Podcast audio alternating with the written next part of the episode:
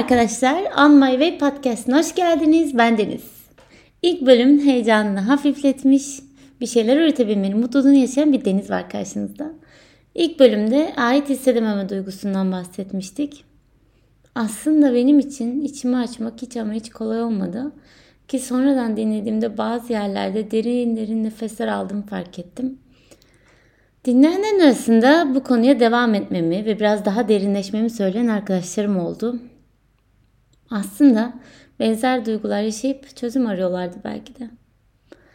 Podcast yapmamın en büyük amaçlarından biri de bu zaten. Kimsenin bu duyguları yaşarken yalnız olmadığını hissettirmek. Yani bilmenizi isterim ki bu konu benim vazgeçilmezim. Sonraki bölümlerde mutlaka bahsediyor ve durum güncellemesi yapıyor olacağım. Düşüncelerime ve duygularıma bu denli kıymet veren herkese teşekkür ederim. Fakat izninizle bugün yumuşak bir geçiş yaparak benim için anlatması daha kolay olan bir konudan bahsetmek istiyorum. Küçük bir hayal mevzusu. Çocukken hayal kurar mıydınız? Ya da ne sıklıkla hayal kurardınız? Ben pek kurmazdım. Kendi halinde, dünyadan bir haber, küçük bir mahallede sayılı arkadaşlarla sokak oyunları oynayan bir çocuktum. Ta ki televizyonda bir seyahat programına rastlayana kadar. Programda İtalya, Venedik'te evlerin denizin içine nasıl inşa edildiği anlatılıyordu. İlk gördüğüm anda büyülendim. Şimdi düşündüğümde benim yabancı kültürlere olan ilgim o an başlamış meğerse.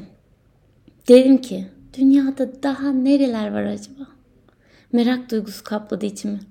Evimizde birkaç tane atlas vardı. Koşa koşa dünya haritasına bakmaya gittim. Evet, İtalya'yı görüyordum. Etrafı denizle kaplı uzun bir çizme. Aslında bize çok yakın.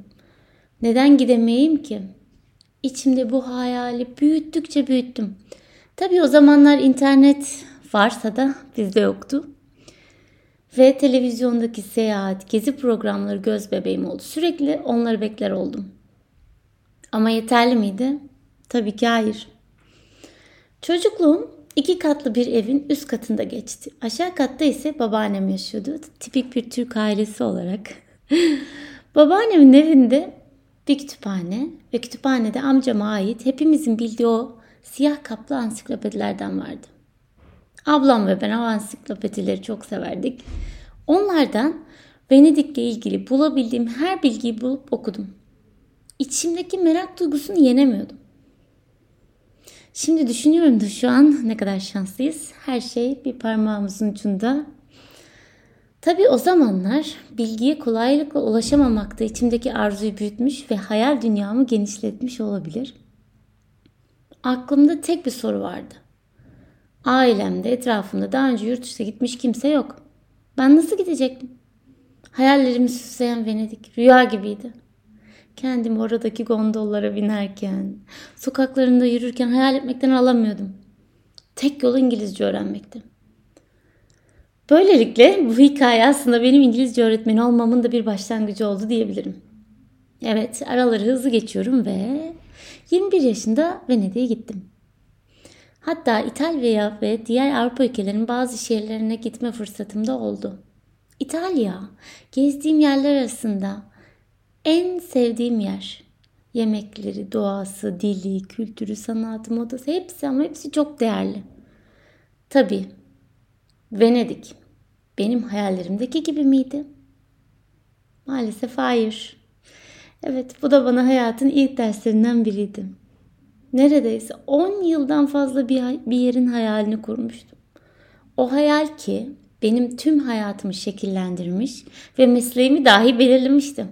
Nasıl olur da beklediğim gibi olmaz. Çok kalabalıktı bir kere. Evet gondola bindim. Peki hayallerimdeki gibi romantik dakikalar mı geçirdim?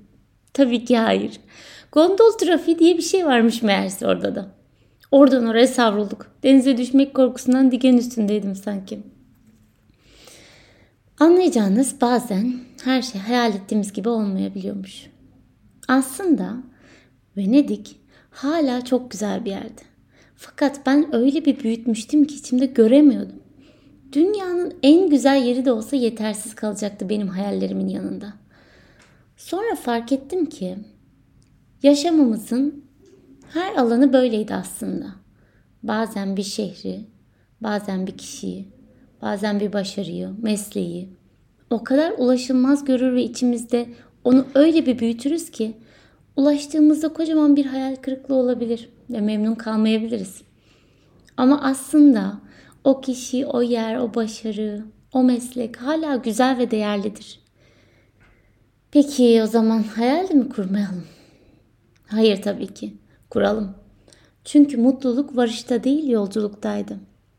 Bir hayalin peşinden gitmek aslında meselenin özünün o hayalden çok yolculuğunda olduğunu öğretti bana.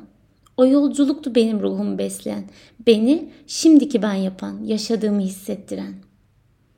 Mark Twain'in de dediği gibi. Hayallerinizi kovmayınız. Çünkü onlar gittiler mi belki siz kalırsınız. Fakat artık yaşamıyorsunuz demektir.